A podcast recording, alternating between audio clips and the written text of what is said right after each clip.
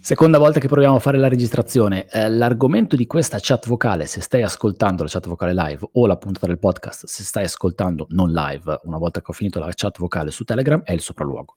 Mi è stato chiesto di parlare di sopralluogo tramite un commento nel canale Telegram Uh, riferito al rilievo topografico, uh, perché comunque nel canale Telegram in 3D Metrica si parla di rilievi topografici, uh, fotogrammetrici, tridimensionali, insomma, di varia natura, però io credo che il concetto di sopralluogo, l'importanza del sopralluogo e anche qualche, secondo me, aspetto potenzialmente negativo, se si può dire così, che si porta dietro il sopralluogo, è applicabile a tanti altri campi. settori tecnici, ma non solo. Uh, se, se, sai più o meno qual è la mia storia, mi sono occupato di, per diversi anni di uh, progettazione, di studi di fenomeni gravitativi e di progettazione di interventi di mitigazione del rischio connesso. E quando si faceva un intervento di, uh, si faceva un progetto per installare delle barriere paramassi o per mettere delle opere di difesa dalle valanghe, che siano passive, che siano attive, e beh, il sopralluogo era aveva un ruolo fondamentale perché ti permetteva di capire quali fossero i luoghi dove dovevi andare a fare la progettazione. Per cui assolutamente la trasversalità del, so- del sopralluogo e la sua importanza credo che sia uh, ab- abbastanza evidente. Uh, provo a mettere giù per punti con uh, un, un quattro, quattro, elementi, le classiche come, cosa, quando e perché. ci sarebbe anche il chi um, magari parliamo anche del chi, anche se secondo me si può liquidare poco, in, in, poco tempo chi fa il sopralluogo, poi è la persona che dovrà fare il rilievo, si rende conto bene che cosa c'è in campo. E provo a passare per punti questi elementi con alcune cose che mi sono scritte. E, e poi ti do qualche altra considerazione, poi magari se se ti va di fare un intervento, uh, possiamo entrare nel dettaglio anche di casi particolari o di quella che è la tua esperienza. Parto dalla cosa più importante, il perché si fa un sopralluogo. Nell'ambito del rilievo, il perché si fa un sopralluogo, uh, i motivi per cui si fa un sopralluogo sono tanti, sono molteplici. I- intanto ti rendi conto di uh, dove dovrai andare a camminare, dove dovrai andare a mettere le mani, dove dovrai andare a lavorare fisicamente in campo. È molto diverso. Uh, vedere le cose con i nostri occhi mentre guardiamo un qualcosa, il nostro cervello le elabora, percepisce gli spazi, capisce quelle che sono uh, molte più cose rispetto a quelle che può capire guardando una fotografia, guardando una mappa, guardando un modello tridimensionale di Google o guardando, esplorando un Google Street View. La percezione che si ha quando si è dentro l'elemento che si deve rilevare, eh, quando si è sul campo, quando si è fisi- fisicamente fuori, fuori potrebbe anche essere dentro se il rilievo è un rilievo indoor, è molto diversa da tutto quello che possiamo avere guardando qualcosa che ci è stato trasmesso da qualcun altro, è stato fatto da qualcun altro e quindi non abbiamo avuto l'esperienza di esserci. È veramente una percezione molto, molto, molto potenziata, quella di essere sul campo e capire che cosa si deve rilevare, co- su, deve, su cosa si deve mettere le mani. Banalmente, uh, uno si potrebbe rendere conto di quelle che sono le difficoltà di un'accessibilità del, delle aree io mi occupo spesso di rilievi in aree dove l'accessibilità non è così semplice, aree dove ci sono dei dissesti idrogeologici, dove ci sono delle frane, spesso non sono raggiungibili dalle strade, o spesso le strade c'erano, ma sono state portate via da una, da una frana, mh, mm, aree di cava dove magari la strada c'è, ma è, non è percorribile da un mezzo, tra virgolette, normale, quindi serve un fuoristrada serve una 4x4 L'accessibilità è importante perché ti permette di capire la logistica e ti permette di valutare effettivamente quelle che sono le operazioni che devi fare in campo anche eh, relativamente al trasporto di materiali, il trasporto di mezzi e quello che dovrai portare in campo. Si presume che, uh, no, non è detto neanche che si presuma questo, uh, potrebbe essere che il sopralluogo ti permetta di capire quali sono gli strumenti che devi portare in campo o quali sono gli strumenti che devi utilizzare per fare quel rilievo se non ce l'hai già chiaro, il sopralluogo ti può aiutare. E allora è molto diverso andare in campo con una stazione totale eh, che ha poi necessità di avere un cavalletto, un treppiedi, scusa, un prisma con un'asta, magari tramite una poligonale devi, fare, devi utilizzare anche un altro treppiedi, il kit di centramento forzato, insomma una serie di strumenti. Uh, mettici anche un ricevitore satellitare oppure il sopralluogo pre- te la puoi cavare come rilievo con um, un ricevitore satellitare e un drone sono tutti strumenti che hanno degli ingombri diversi, dei pesi diversi, la logistica gioca un ruolo molto molto importante. Ti permette anche di capire il sopralluogo se devi essere, se potrai essere, se ti basterà essere da solo oppure se avrai bisogno di avere una mano in campo o, una, o, o più mani in campo per supportarti durante il lavoro. Um, nell'ambito dei rilievi aerofotogrammetrici o comunque nell'ambito dei rilievi 3D tramite fotografie, in ambiti esterni, sai quanto sia importante e quale sia il ruolo della vegetazione? E quindi un sopralluogo banalmente ti permette veramente di capire effettivamente quanta vegetazione ci sia in campo e mm, se c'è la possibilità o meno di intervenire sulla vegetazione, quindi potrebbe essere eh, che si può programmare con chi ti eh, commissiona o ti sta per commissionare il lavoro un taglio vegetazionale oppure no, e allora quello ti eh, incide molto sulle tecniche che vuoi utilizzare, che vorrai utilizzare, che proporrai come utilizzo in termini di acquisisco i dati in campo. Um, sempre utilizzando droni, sempre nell'ambito dei rilievi aerofotogrammetrici con drone, uh, le linee elettriche, la presenza di linee elettriche è un elemento che sarebbe importante conoscere prima per capire se puoi fare un piano di volo automatico in totale libertà oppure se ci sono degli ostacoli, se ci sono dei limiti, se ci sono delle cose a cui devo stare attento quando faccio volare un drone nel campo. La stessa cosa vale per la visibilità. Se l'area è semplice, um, e per semplice in termini di visibilità, in, mi riferisco ad esempio a un'area pianeggiante dove c'è qualche albero, eh, ma riesco a vedere molto bene il cielo dove sarà il drone per diverse centinaia di metri, allora posso anche non preoccuparmi molto della visibilità, ma se l'area è, molto, è mossa, se l'area è complessa, se ci sono dei versanti, se orograficamente le cose sono difficili, anche sapere come vedrò il drone in volo in funzione di quanto lo farò stare in aria e di qual è la distanza uh, da, tra il drone e il terreno, fa molta differenza per capire se devo fare anche degli spostamenti interni durante l'attività di rilievo. Un'altra cosa importante che a, me, a me, capita spesso di verificare quando faccio dei sopralluoghi è riguardo alla connessione GSM. Potrebbe, essere, uh, potrebbe sembrare uh, stupido, ma in realtà non lo è per niente, specialmente se utilizzi un ricevitore satellitare e normalmente utilizzi il GNSS in modalità RTK quindi appoggiandoti, eh, RTK scusa, senza uh, una base in campo, quindi appoggiandoti a delle basi fisse di qualche rete disponibile, che sia a pagamento, che sia libera delle varie regioni.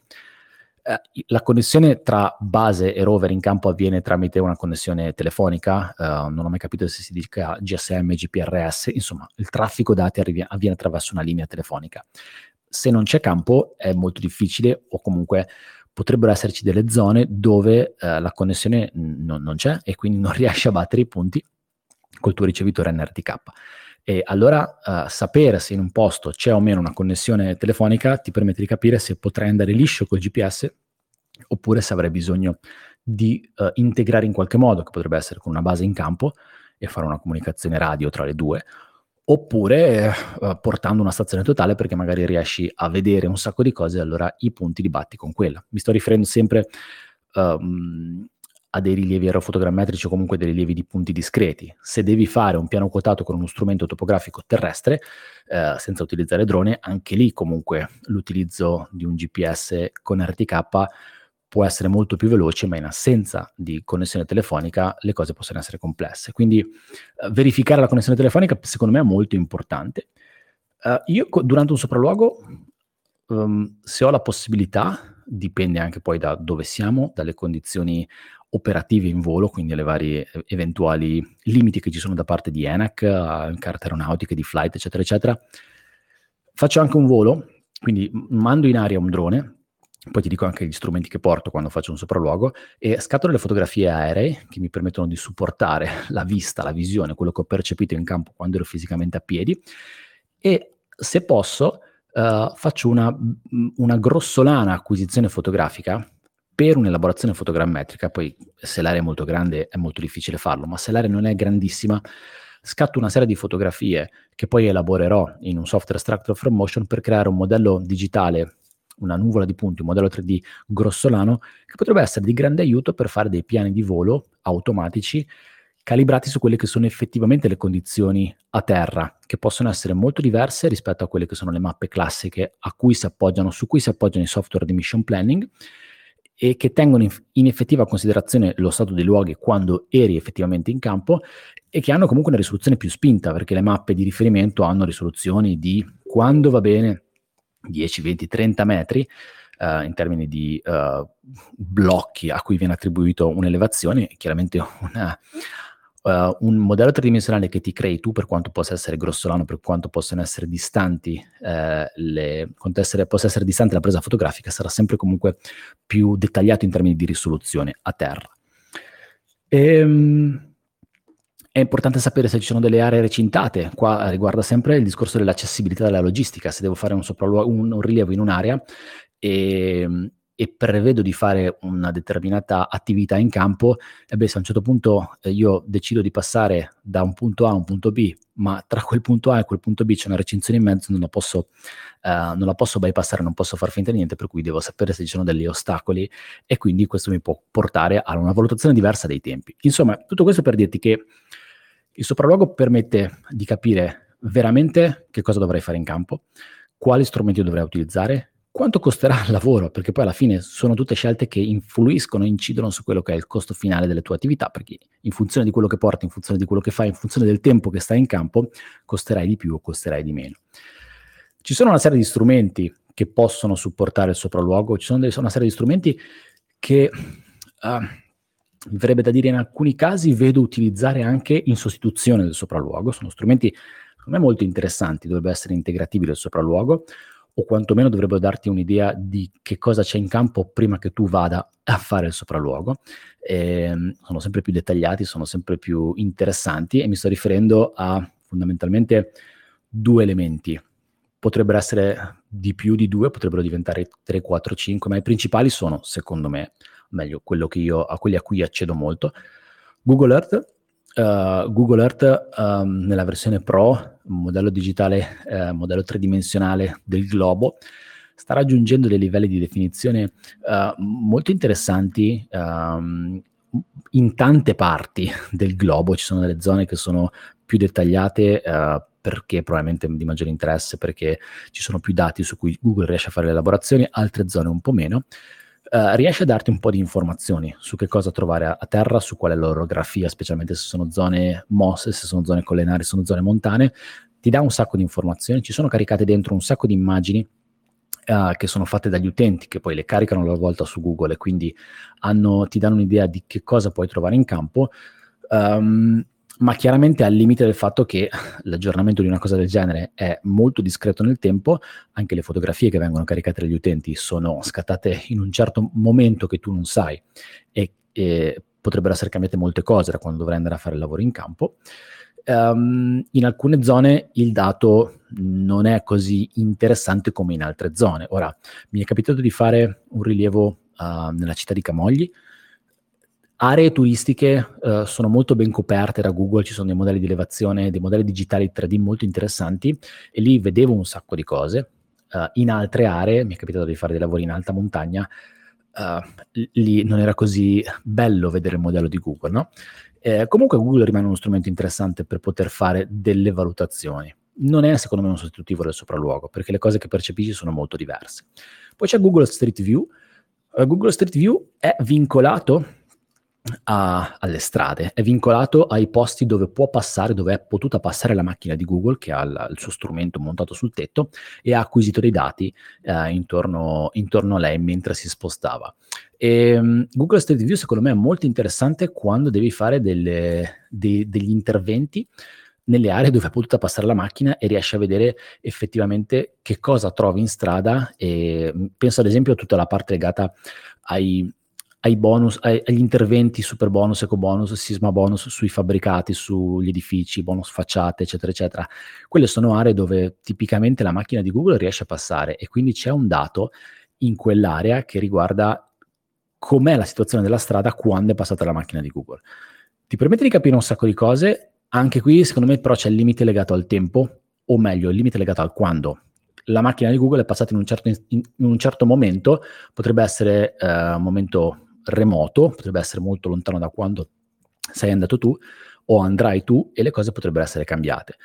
Ora non mi aspetto che ci siano dei grandi cambiamenti in un'area urbana, però comunque le, pose, le cose possono cambiare. Banalmente potrebbe esserci un cantiere, un cantiere in strada o uh, un qualcosa di diverso, anche temporaneo, che uh, non è stato immortalato nel Google Street View. Questi sono due elementi, secondo me, molto interessanti che in alcuni casi vengono sostituiti dal, diciamo, prendono la parte del sopralluogo Bisognerebbe però, secondo me, stare un po' attenti perché uh, si tirano fuori informazioni utili, ma non così complete come andare effettivamente sul campo.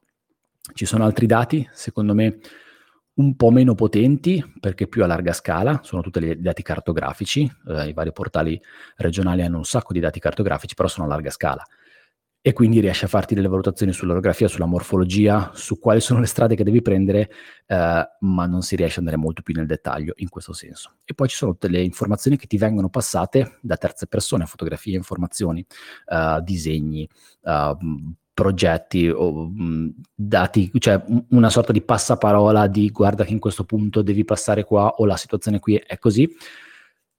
Terze persone che ti danno delle loro informazioni. Anche lì le cose possono essere interessanti, ma comunque la nostra percezione, la nostra soggettività eh, influisce tantissimo su quelle che sono uh, le informazioni che prendiamo quando andiamo sul campo, perché poi saremo noi a dover fare il lavoro e soltanto noi sappiamo come fare il lavoro e le informazioni che ci servono soltanto noi sappiamo quali sono le informazioni che ci servono per poter fare al meglio il nostro lavoro.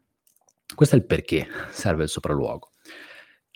Le, gli altri punti sono molto più veloci. Um, sicuramente mi dimentico qualcosa, mi sono dimenticato qualcosa nel perché, anzi ti invito già se vuoi a fare una tua riflessione e a preparare un tuo intervento, visto che insomma state un po' state aumentando voi che siete in live in questa chat vocale. Um, che cosa? Che cosa mi porto quando faccio un sopralluogo? Um, è abbastanza semplice la risposta a questa domanda perché uh, diciamo che negli smartphone che abbiamo adesso ci stanno dentro un sacco di, di, app, un sacco di strumenti che ci supportano davvero tanto nel reperimento dei dati quando siamo nel campo. Io quando faccio un sopralluogo mi porto fondamentalmente due cose.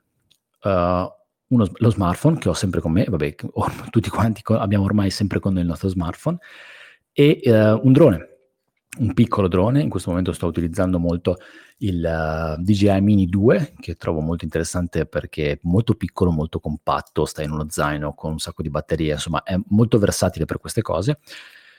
E il drone lo uso per scattare delle fotografie aeree o come ti dicevo prima fare eventualmente anche piccoli, uh, delle piccole acquisizioni fotografiche per creare dei modelli 3D grossolani e lo smartphone lo uso per tutto il resto. Uh, abbiamo una camera, una fotocamera nello smartphone, possiamo registrare video, uh, ci sono una serie di app che ti permettono di disegnare sulle fotografie, quindi faccio una fotografia con lo smartphone, smartphone e poi ci prendo sopra delle, degli appunti.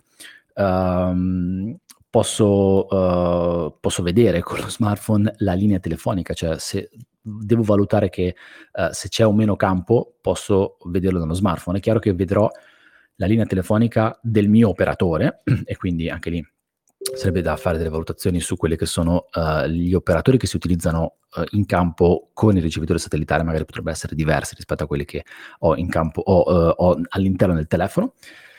Um, ci, vedo la mappa di Google, quindi vedo dove sono all'interno della mappa di Google, vedo um, posso utilizzare delle app di adesso, parlare di app di topografia mi sembra un po' eccessivo, però ci sono una serie di app che costano poco, addirittura ci sono alcune versioni molto uh, free, un po', un po', depotenziate che ti permettono di prendere una serie di appunti, prendendo dei punti, quindi facendo una battuta di punti, quindi fissando le posizioni con i limiti della precisione dello smartphone, però per prendere degli elementi in campo e associarci delle informazioni ho degli strumenti come ad esempio Google Keep, quindi degli strumenti per prendere delle note, quindi scrivo un po' di roba anche attraverso messaggio audio, quindi attraverso dettatura, è tutto molto compresso, molto completo ed è tutto molto compresso all'interno dello smartphone. Per cui ora, in questo momento, io mi porto in campo soltanto queste due cose e le uso in questo modo. Uh, in realtà no, potrei mettermi anche una, una, bindella metrica in campo se devo fare delle misure uh, un po' più di precisione, quindi Uh, sono mo- non sono molto sicuro che due punti presi con lo smartphone mi diano una misura uh, sufficientemente precisa rispetto a quello che mi interessa, allora magari se devo coprire, devo prendere delle informazioni di quel tipo, posso utilizzare una bindella metrica e tirare due sbindellate, come si dice in gergo, però raramente mi è capitato di farlo. Quando si fa un sopralluogo? Eh beh, prima, prima di fare il rilievo eh, ma quanto prima? Perché anche il quanto prima secondo me è molto importante. Uh, se io vengo chiamato oggi per fare un sopralluogo, lo faccio domani, um, se il lavoro lo faccio dopo domani, lo faccio tra una settimana, lo faccio tra uh, già un mese in questa stagione, se c'è vegetazione, eh, se l'area è vegetata potrebbe essere tanto. Comunque se sono molto a ridosso va tutto bene. Se passa tanto tempo, e, la, uh, e l'area e il contesto e quello dove, l'ambito dove andrà a operare è mutevole, sarebbe opportuno rifarci pass- un, un, un salto prima di andare in campo, perché le cose potrebbero essere cambiate. Se poi passa molto tempo, eh, allora è, è, quasi obbligatorio, secondo me, andare in campo un'altra volta per capire come sono effettivamente le cose. Il sopralluogo dovrebbe essere il più possibile a ridosso di quelle che sono le attività di campo, o meglio, dovrebbe essere il più possibile a ridosso di quelle che è la, la progettazione dell'attività di campo e poi la, la loro esecuzione. Non dovrebbe mai passare troppo tempo, perché altrimenti potrebbe esserci delle sorprese. Potresti trovare delle sorprese quando ti troverai eh, in campo e magari il sopralluogo l'hai fatto un po' di tempo fa. Quindi meno tempo passa, secondo me meglio è.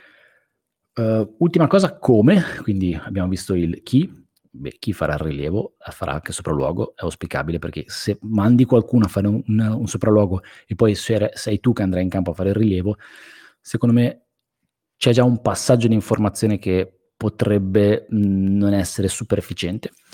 Il perché, abbiamo visto un sacco di cose per il perché fare un sopralluogo, il che cosa mi porto, quindi un smartphone e un drone, quando fare il sopralluogo, come fare il sopralluogo.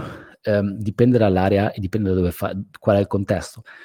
Io preferisco fare sempre i sopralluoghi a piedi, però capisco che se l'area è molto molto molto grande non si può pensare di passare una settimana a fare dei sopralluoghi, adesso sto un po' esagerando come tempi, allora magari si può um, ci si può uh, avvalere del supporto di qualche auto, però o, o di, di, mezzi motorizzati o mezzi di cantiere, qualsiasi cosa che uh, si può utilizzare in un'area vasta. Però credo che andando a piedi, andando piano, andando lenti e guardandosi intorno si riescano ad, a, ad ottenere maggior, il maggior numero di informazioni possibili che poi vengono spese durante la progettazione del, del rilievo e poi la, la sua esecuzione.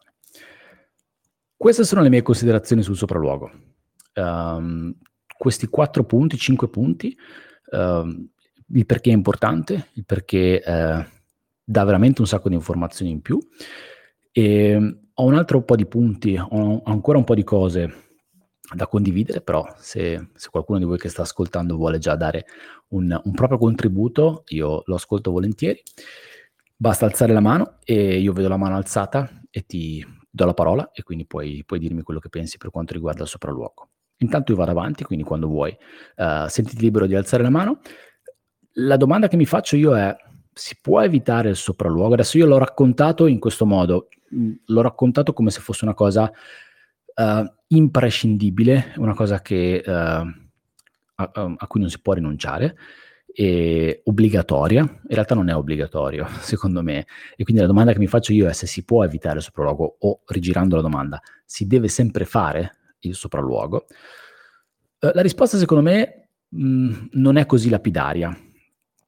Io ho fatto dei rilievi uh, senza fare sopralluogo preliminare. Le condizioni però erano abbastanza particolari e ti condivido quali sono, sono diciamo, un paio di, di, situazioni in cui uh, secondo me si può evitare il sopralluogo. Però non prendilo come un dogma e, e non diciamo che poi Corradeghini dice che non si devono fare sopralluoghi. Uh, però, ad esempio, io lavoro tanto nell'ambito delle cave eh, di marmo di Carrara. È un contesto molto particolare, molto vario, eh, molto difficile, però ti posso dire che avendo lavorato in un po' di cave, nel versante sia tirrenico che garfagnino delle Alpi Apuane, più o meno eh, la situazione di una cava di marmo è quella. O sei in sotterraneo o sei all'esterno, però le cose sono quelle. Dove c'è l'area di scavo uh, non c'è vegetazione, non c'è interferenza, ci sono sicuramente dei mezzi a terra, ci sono dei cavi aerei, difficilmente farò un piano di volo automatico. Uh, se c'è il Monte Vergine, so, qual è tipo di, la tipologia di vegetazione, per cui se qualcuno mi chiede un, un'informazione, anche un'idea di prezzo o comunque un primo contatto per un rilievo in una cava di marmo, potrei anche non andare a fare il sopralluogo perché aspe- so che cosa mi aspetta in campo e mi basta sapere dov'è, perché così vedo l'accessibilità, ormai le cave le conosco, quindi so come muovermi e che cosa mi serve per arrivare a, un, a una determinata posizione, se mi serve un fuoristrada spinto oppure se mi basta il mio 4x4. Quindi um, so già una serie di cose che mi permettono di uh, poter bypassare questo aspetto. Mi basta sapere l'entità mi basta sapere il dettaglio tecnico di quello che deve essere riprodotto in output, quindi uh, una nuvola di punti oppure una serie di punti sulle bancate. Detto questo, potrai evitare il sopralluogo. Questo per dirti che se conosci molto bene l'ambito in cui uh, ti viene richiesto un servizio, se quella fattispecie l'hai già uh, sperimentata in altre situazioni, in altri lavori, in altri rilievi, se hai esperienza in quel caso, in un caso specifico, allora secondo me potresti anche evitare di fare uh, un sopralluogo. Perché? Perché hai esperienza su quel campo e sai che più o meno le cose si ripetono.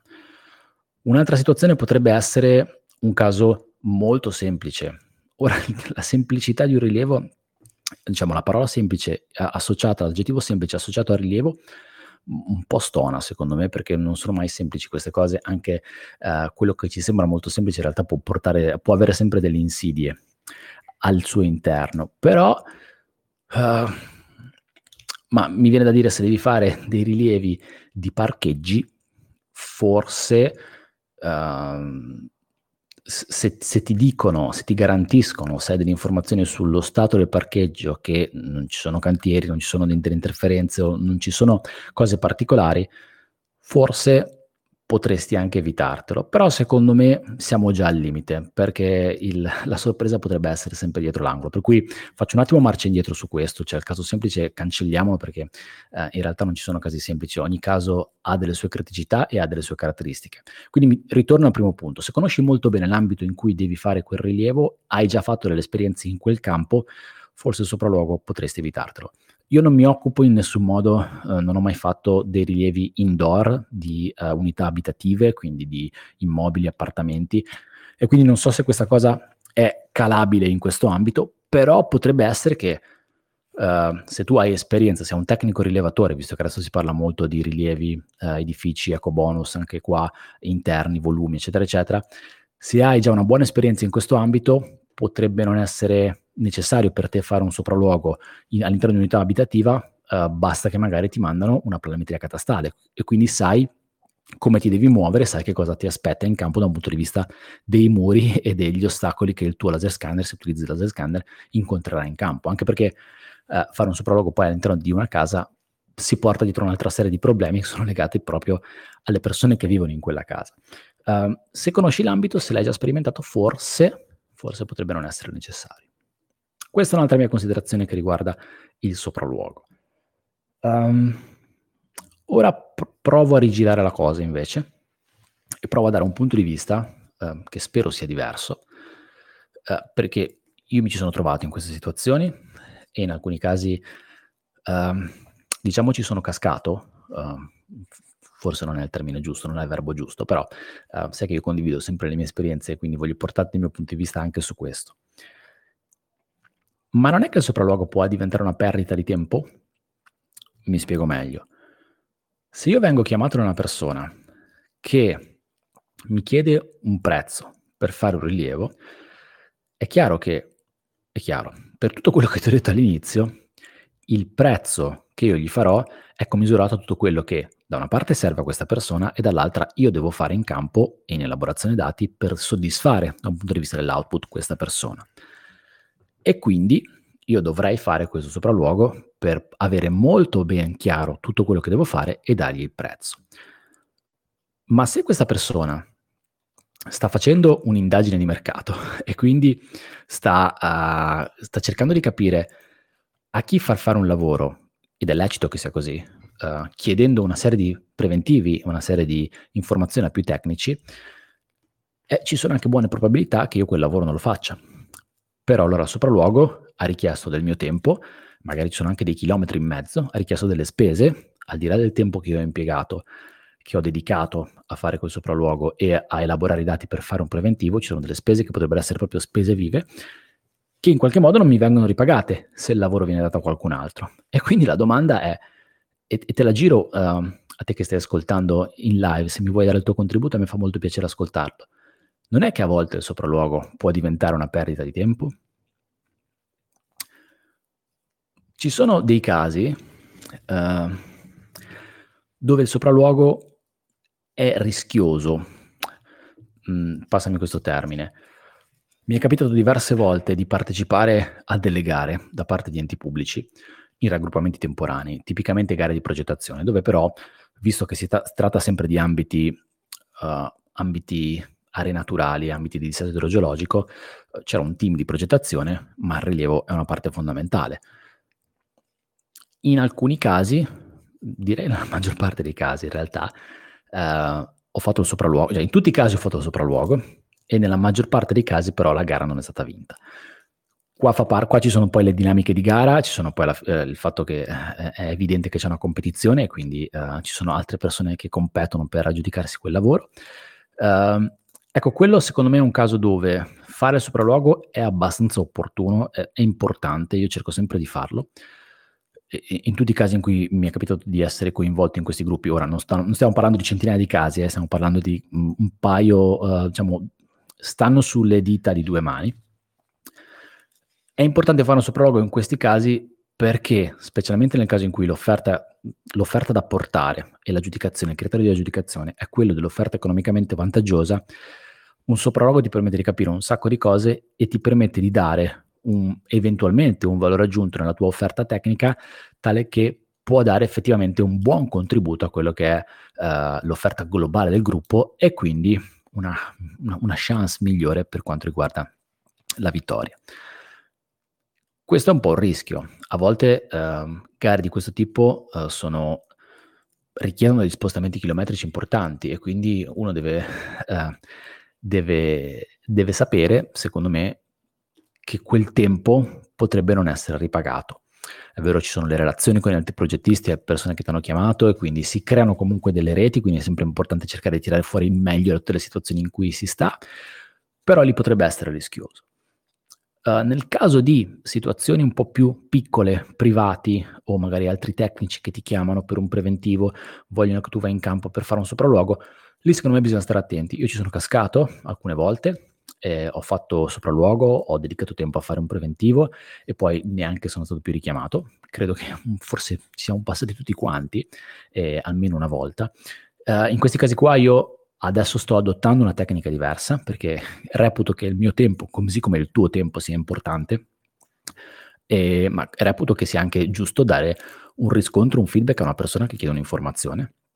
Allora quello che faccio è farmi mandare la maggior parte di informazioni possibili, più informazioni possibili, intanto su quello che mi viene richiesto, poi su quelle che sono eventuali fotografie, uh, stato di luoghi, poi vado a fare un po' di ricerca sugli strumenti che ti ho detto prima, Google Earth, Google Street View, cartografia e poi provo, senza fare un preventivo, provo a dare un'idea generale del prezzo e dico, guarda, io ho fatto questa valutazione preliminare, eh, in base a quello che tu mi richiedi, io presumo di utilizzare questo e quest'altro strumento, dovrò validarlo sul campo, ma ti anticipo che il costo per questa cosa va da A, va da 10 a 15, va da 5 a 10, va da 7 a 8, cercando di stare all'interno di un range del tutto ragionevole per quello che riguarda quello che devo fare io, le, var- le variabili che si possono presentare e eh, non, non, non, non, dover poi presentare delle sorprese dopo. Ok, quindi le sorprese vogliono dire prezzi diversi dal range che si dà all'inizio. In questo modo io poi dico, guarda, questo è il range. Se ti va bene, se sei in budget, se la cosa ti, ti interessa, uh, se vuoi, approfondiamo la cosa e valutiamo una, un approfondimento di maggior dettaglio con un sopralogo, un preventivo. Lì poi io non sono ancora molto bravo a capire queste cose, a, capire queste dinamiche. Uh, ci sono persone che ti dicono sì, sì, va bene, va bene, va bene, e poi comunque ti fanno fare il sopralluogo e uh, ti lasciano dopo a piedi. Eh, ti ripeto, è lecito fare questo, ok? eh, quindi eh, diventa importante secondo me saper leggere anche le persone. Però in questo modo io ho già scremato, mi è capitato comunque di, di fare una scrematura iniziale, um, evitando poi di far perdere tempo a tutti, perché in alcuni casi quando si fa un sopralluogo non ci si può andare da soli e, e quindi il tempo si perde in due, la persona che mi accompagna e io stesso. In alcuni casi però è effettivamente eh, mi è capitato di aver perso, tra virgolette, del tempo facendo un sopralluogo senza poi aver avuto nessun tipo di incarico, comunque nessun tipo di proseguo da, da, un punto di vista del lavoro relativo a quella cosa per cui sono stato contattato. Per cui io la domanda la lascio e mi piacerebbe avere il tuo contributo. Il sopralluogo può anche essere, che è così importante, può anche essere una perdita di tempo? Io vi lascerei la parola ci siete, siete in sei che state ascoltando, l'orario è, è, è veramente nefasto, mi, mi, dispiace per aver fatto questa chat vocale alle 4. Eh, se qualcuno di voi vuole intervenire, vuole dirmi cosa ne pensa, uh, so che ci sono tra di voi persone che, che, sono esperte e che lavorano in campo, per cui sicuramente um, hanno avuto a che fare con la parte del sopralluogo, hanno potuto rilevare l'importanza del sopralluogo, ma credo che possano anche dire qualcosa in merito a... Um, sopralluoghi che gli hanno fatto perdere un po' di tempo perché magari il lavoro poi è stato dato a altri oppure non è stato proprio fatto niente. Se vi va di intervenire, basta alzare la mano, io lo vedo e, e vi do la parola. Intanto che prendete coraggio, eh, qualcuno di voi ha già parlato, quindi dai, di coraggio direi che non ne serve. Um, faccio un paio di esempi. No, in realtà sono cinque esempi che mi sono appuntato um, di cose che mi sono capitate, sopralluoghi che mi, che mi è capitato di fare in campo e che mi hanno dato effettivamente dei grandi vantaggi o comunque che mi hanno fatto capire una serie di cose che altrimenti non avrei potuto capire. Allora, uno è proprio recente, recente, recente e riguardo un rilievo che ho fatto recente. Ora, se sei in live è recente, se stai ascoltando la puntata del podcast dipende da quando lo ascolterai, potrebbe non essere così recente. Comunque, pochi giorni fa, quindi diamo un, un riferimento temporale relativo, Um, ho fatto un rilievo in un'area portuale uh, nel porto di, di, La Spezia. Ho fatto un sopralluogo con, una, uh, con dei progettisti che dovevano fare un intervento su questa banchina e è stato molto importante fare questo sopralluogo perché eh, l'area di fatto era un'area molto semplice, una banchina mh, con un po' di problemi di uh, cedimenti del, del calcestruzzo, la presenza di, di contenitori, di container, qualche elemento extra, pozzetti, m- molto molto semplice dal punto di vista del rilievo.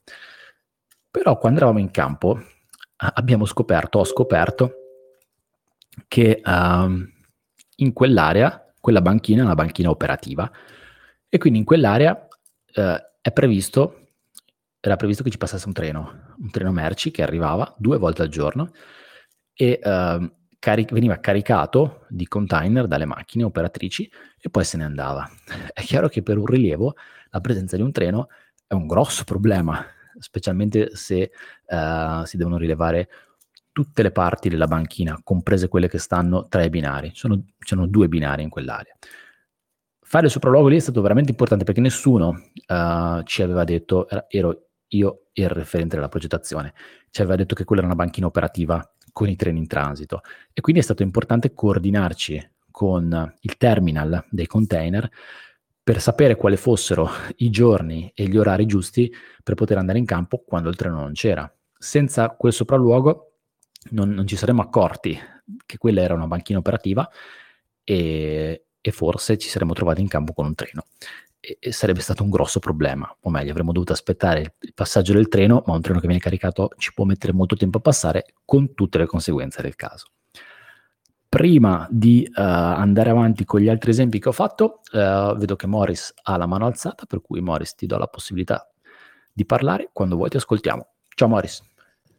Buonasera, ciao Paolo. Buonasera a te. Allora, mm, un paio di cose eh, su, sui sopralluoghi. Mm, per quanto riguarda gli interni, in effetti, effettivamente non c'è questo grosso bisogno di fare un sopralluogo, a parte perché vai in casa della gente, non è detto che sia sempre fattibile a diciamo, a degli orari consoni per tutti. Certo. E poi sì, con una planimetria e sapendo come funziona, insomma, stimi abbastanza bene anche i tempi, quante scansioni ti servono. Poi eh, gioca l'esperienza di pensare sempre che qualche scansione in più la devi fare perché non sai cosa ti, diciamo, ti aspetta, ma fondamentalmente basta una planimetria e eh, e riesce okay. a spiegare molto, molto, eh, molto bene i tempi e quanto ti, insomma, è quello okay. che devi fare. Mm, ti volevo raccontare un paio di cose mi sono successe lavorando in delle ditte che non hanno fatto sopralluoghi. Vai. Allora, il primo, scavo per, delle, mm, per dei saggi archeologici vicino ai binari ferroviari, quindi dovendo rispettare delle, delle distanze ben precise perché devono mettere pannelli ehm, antirumore. Ok. E Saggia che visto dalla cartografia e da Google Earth capitava in un'area cani. Poco male, il problema è che eh, l'area cani era stata rappresentata male, gli alberi erano stati rappresentati male, eh, quindi ci siamo ritrovati che questo saggio lì dentro non c'entrava. Ok. e, e, e quindi, quindi, vai, eh, signore, il saggio così come l'avete progettato non si può mettere, vi prendo io delle misure e lo riposizioniamo su quelle. Quindi Chiaro. il problema di non fare il sopralluogo è aver perso tempo tre volte perché vai, non sai cosa fare perché dici non torna niente qui, fai il rilievo, torna, rimetti tutto su carta, rimandaglielo a loro che devono, insomma la ditta, poi lavorando con le ferrovie, non è che la cosa è molto certo. immediata, ci sono anche dei tempi e degli iter che devi rispettare, poi passi anche dalla sovrintendenza perché su scavi archeologici, quindi loro ti devono dare eh, il benestare, quindi insomma perdi tempo e, e questo diciamo è un caso un po', un po', più difficile da gestire. E l'altro, l'altro invece che è sempre, sempre per posizionare dei saggi sul terreno perché sempre con, con la ferrovia, perché dovevano allargare i binari, eh, ta- mm, diciamo su una quarantina di saggi, una decina sono dov- stati dovuti eh, spostare perché non avevano fatto il sopralluogo e non avevano considerato le- la vegetazione intorno mm-hmm. ai binari. Poco male, sei in area aperta, il cantiere dura tanto, per l'amor di Dio però secondo me erano cose che mh, si potevano evitare o magari eh, gestire meglio. Voglio di tanto a fare un sopralluogo con un tecnico che ti prende dei punti un GPS in un'area completamente libera perché sei in piena campagna, secondo me certo. facevano prima e forse anche più, più, più, figura, insomma, già gestisci. Oppure sai che lì c'è, eh, eh, che c'è la vegetazione, il problema c'era la vegetazione ma non sapevi cosa c'era dietro la vegetazione, magari c'era uh, un, un, qualsiasi cosa, un blocco di cemento, una cist- cioè un boh, qualsiasi certo, cosa, certo. che però non puoi vedere. Quindi. Eh, quindi o vai, fai pulire tutto e lo fai lì perché deve essere fatto lì, oppure fai altre considerazioni e, e lo sposti. Semplicemente, che poi va così perché poi in un'area aperta hai la possibilità di farlo diciamo, come dire, slittare lungo, lungo il percorso di qualche metro. Certo. Però diciamo, sono tutte cose che con un sopralluogo fatto, magari ecco, uno perde un po' più di tempo nel sopralluogo, eh, però ottimizza quello che è in un, certo, in un certo ambito il lavoro poi in cantiere, perché poi le spese di cantiere sono tante, se io devo aspettare due giorni in più perché non so come spostare il saggio, mi diventa, parlo per una ditta che sta facendo gli scavi diventa anche oneroso perché poi certo. c'è che non finisco in tempo, devo, devo cercarne altre, insomma ci sono delle dinamiche. Eh, da, privato, da privato lo fai, fondamentalmente io quando posso lo faccio il sopralluogo perché, perché mi aiuta anche a capire la zona, magari non è una zona che conosco, io faccio magari anche eh, catastro qualche volta, quindi anche solo andare a vedere punti se sono raggiungibili, se non sono raggiungibili, perché poi non è detto che i punti fiduciali siano sempre raggiungibili Vero. col GPS, ad esempio, quindi ti devi organizzare. Quindi io, boh, il sopralluogo, forse sì, a volte mh, mm, è difficile anche farlo rientrare nelle spese, però porta a casa il lavoro quando vai a farlo, fondamentalmente. Rischi Vero. poi di andare e, dire, e di doverci tornare con, uh, per finirlo, non lo so. Vero, vedo così. No, sono d'accordo con te, Morris. Grazie del tuo, del tuo contributo. Uh, vero che c'è Loris che ha alzato la mano. Uh, volevo aggiungere soltanto una cosa: um, è, è, tutto molto legato al tempo che dedichiamo, quindi alle cose che um, quando facciamo sopralluogo noi lo facciamo per efficientare tutto quello che faremo dopo e anche per cercare di perdere il meno tempo possibile. Uh, una considerazione che faccio è che um, credo che, per esempio, nell'ambito del privato ci sono una serie di persone, una serie di, di, di, tecnici o di realtà con cui collaboro che quando mi chiedono un sopralluogo è, è, automatico che io faccia questo sopralluogo perché so già che con loro poi il lavoro andrà avanti. La cosa che mi lascia sempre un po' in sospeso è quando arriva un'email dal, dal niente, eh, magari per un contatto preso che, per un per un, uh, per un contatto che è arrivato da internet, uh, dal sito web, dal blog, eccetera, eccetera, e uh, mi viene richiesto un'attività di sopralluogo per valutare un, preventivo. Lì sono sempre un po', un po più attento perché, mh, visto che ci sono cascato, sai, quando uno si, si, scotta con l'acqua calda, poi dopo c'è paura anche di quella fredda. Sempre proprio per quello, per cercare di evitare di perdere il, più tempo, me, il meno tempo possibile.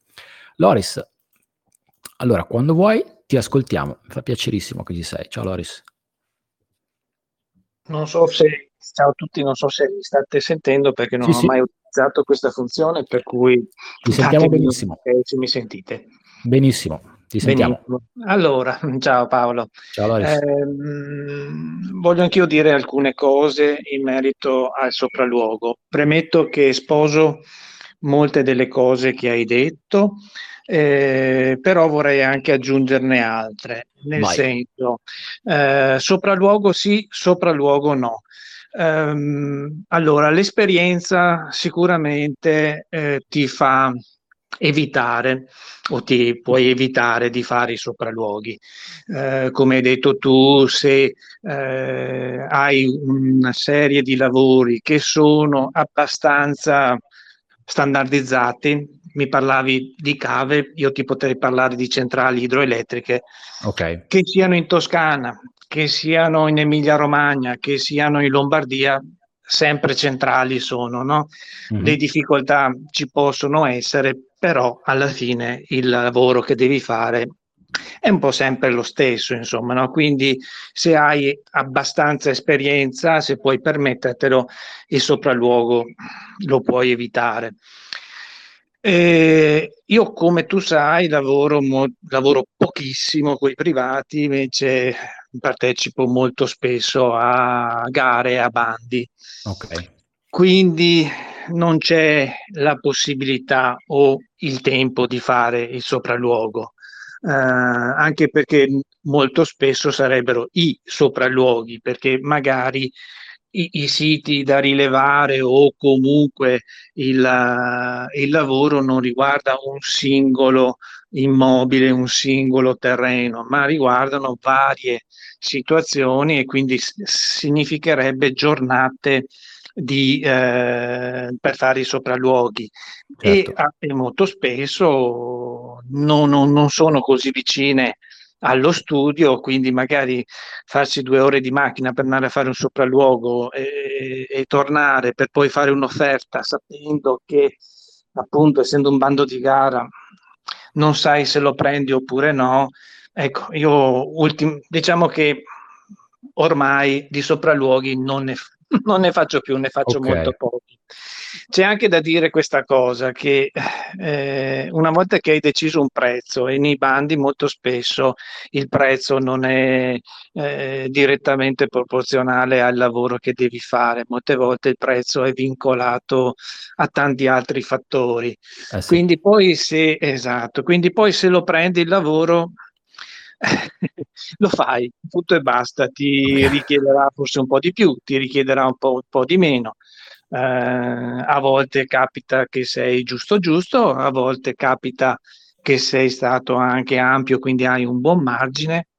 E qualche volta è capitato, a me è capitato, insomma, che eh, conti alla mano, eh, sicuramente la signora che viene a fare le pulizie qua in studio in termini di euro ora ha preso più lei, no? perché ha dedicato tantissimo tempo e, e, e, i conti sono quelli, però purtroppo negli appalti pubblici è così, tu fai il prezzo e poi vedi se vieni, anche perché come sapete bene eh, su 10 appalti che partecipi uno ne prendi se, se, sì. se ti va bene due, va bene.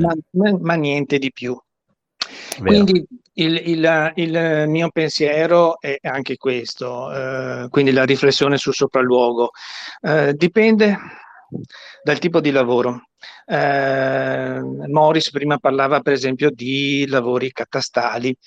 I lavori catastali Ecco, io il sopralluogo non lo faccio mai assolutamente perché oramai eh, so perfettamente quello che c'è e non c'è e non, c'è, non ci sono normalmente problemi.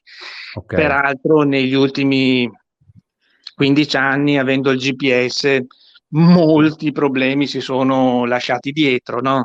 Perché quando dovevi fare poligonali importanti e ehm, lì era utile avere fatto un sopralluogo, ma adesso con il GPS insomma ti sposti, prendi i punti okay. ed è tutto abbastanza, più, abbastanza facile, anzi eh, certe vo- per certi versi anche troppo facile, no?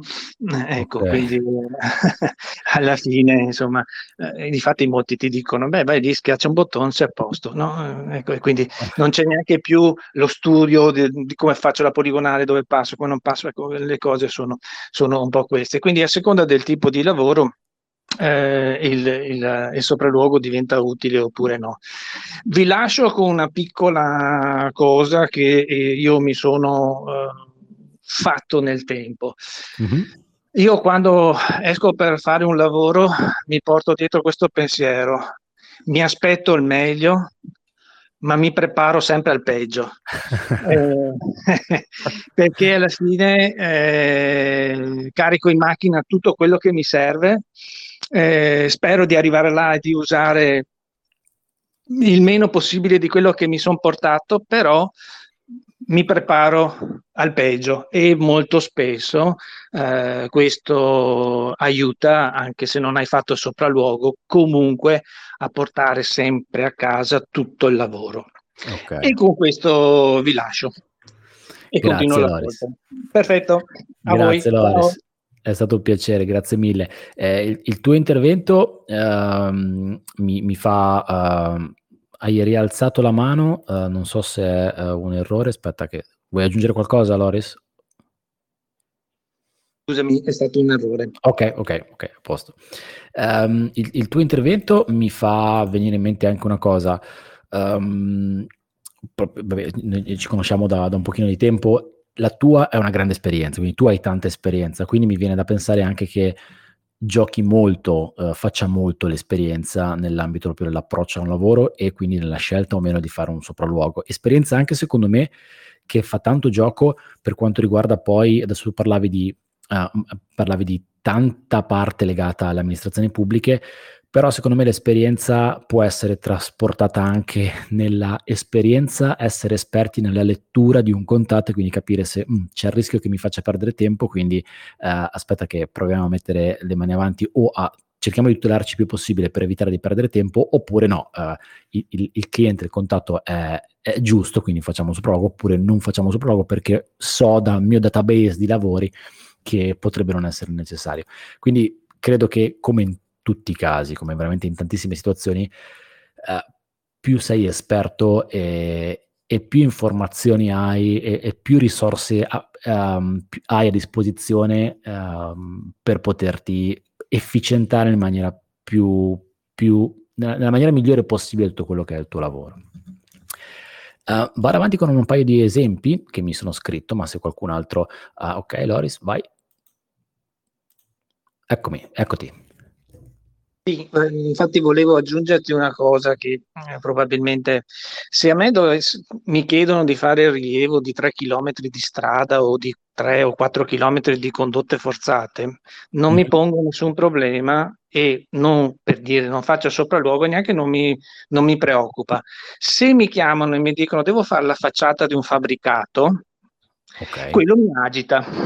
Okay. E, quindi, e quindi vado a fare il sopralluogo. Ecco, questo era quello che volevo dire prima nelle tipologie di lavoro e nell'esperienza.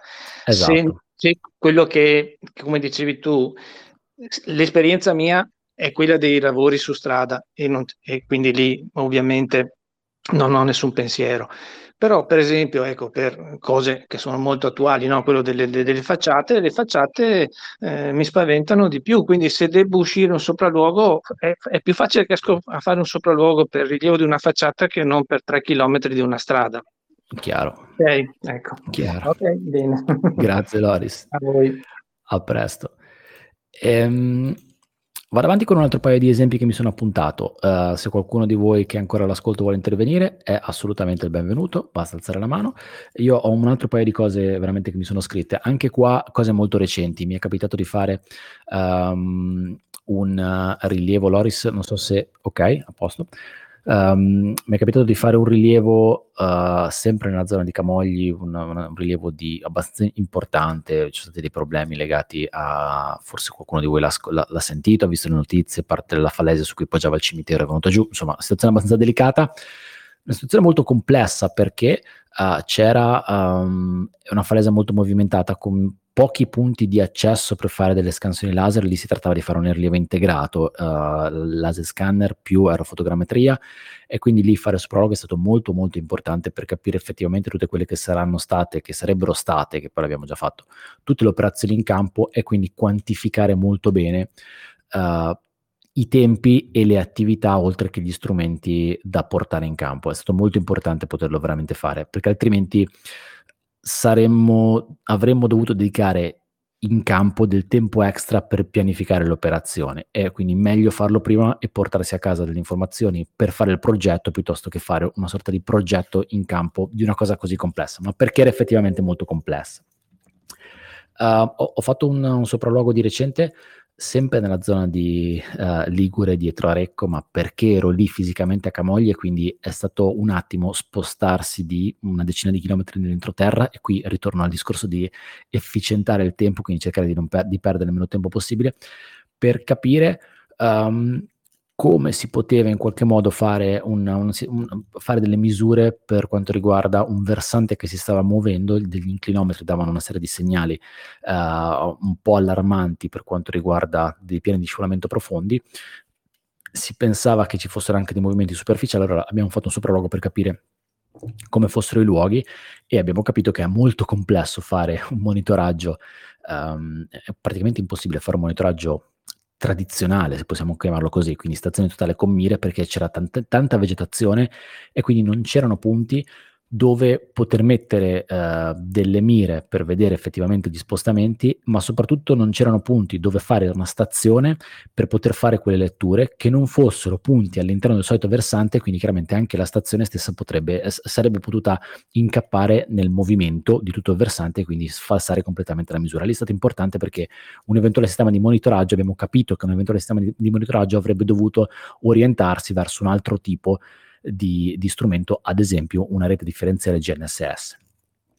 Um, un rilievo che ho fatto in, uh, in provincia di Cuneo, una, una, montagna praticamente che è stata rilevata per uno studio di valanghe, è stato importante fare il sopralluogo per rendersi veramente conto di quanto fosse grande.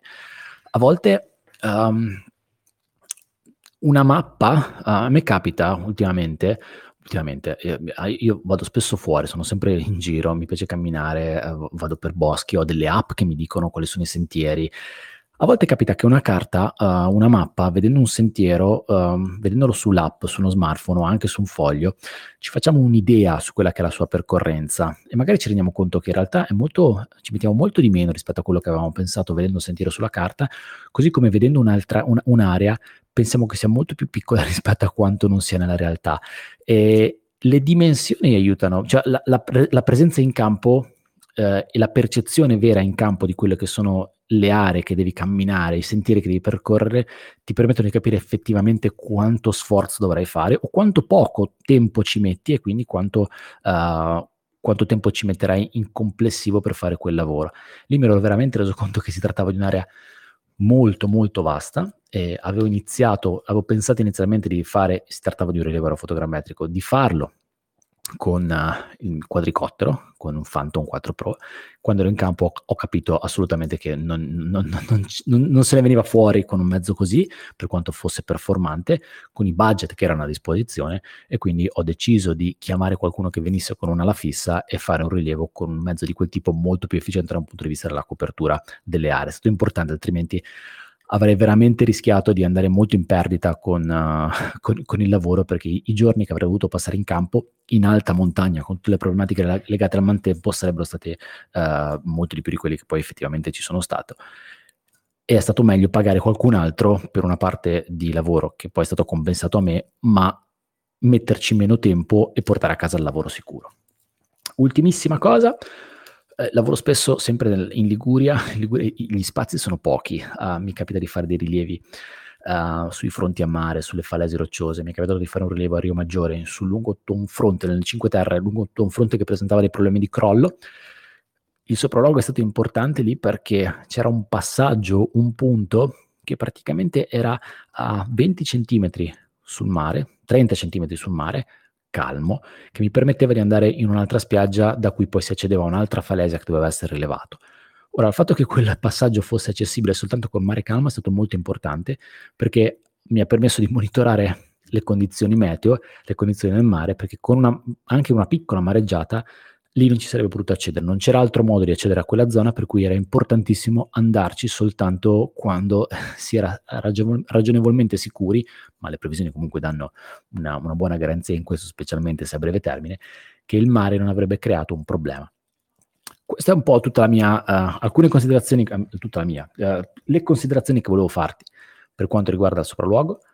È importante, indubbiamente, um, ed è, è, è tempo che dedichiamo a, a qualcosa, uh, in alcuni casi è una garanzia, cioè è un tempo che ci ritornerà indietro in qualche modo perché magari uh, il, perché il lavoro lo faremo, in alcuni casi, come si diceva con Morris prima, si può anche ricaricare il sopralluogo nella, nel costo di commessa e in altri casi ci permette di fare un lavoro migliore. In altri casi però potrebbe essere una perdita di tempo perché magari quel lavoro non lo facciamo o perché dedichiamo un, un, tempo eccessivo a un'attività che poi non porta profitto. Alla fine non stiamo facendo della beneficenza, non siamo dei benefattori, quindi quando qualcuno ci chiama per una commessa è perché eh, chiede il nostro lavoro e quindi è richiesto del nostro tempo e secondo me bisogna cercare di efficientare al massimo tutte le attività che da quel momento in avanti dovremo fare per poter consegnare il dato.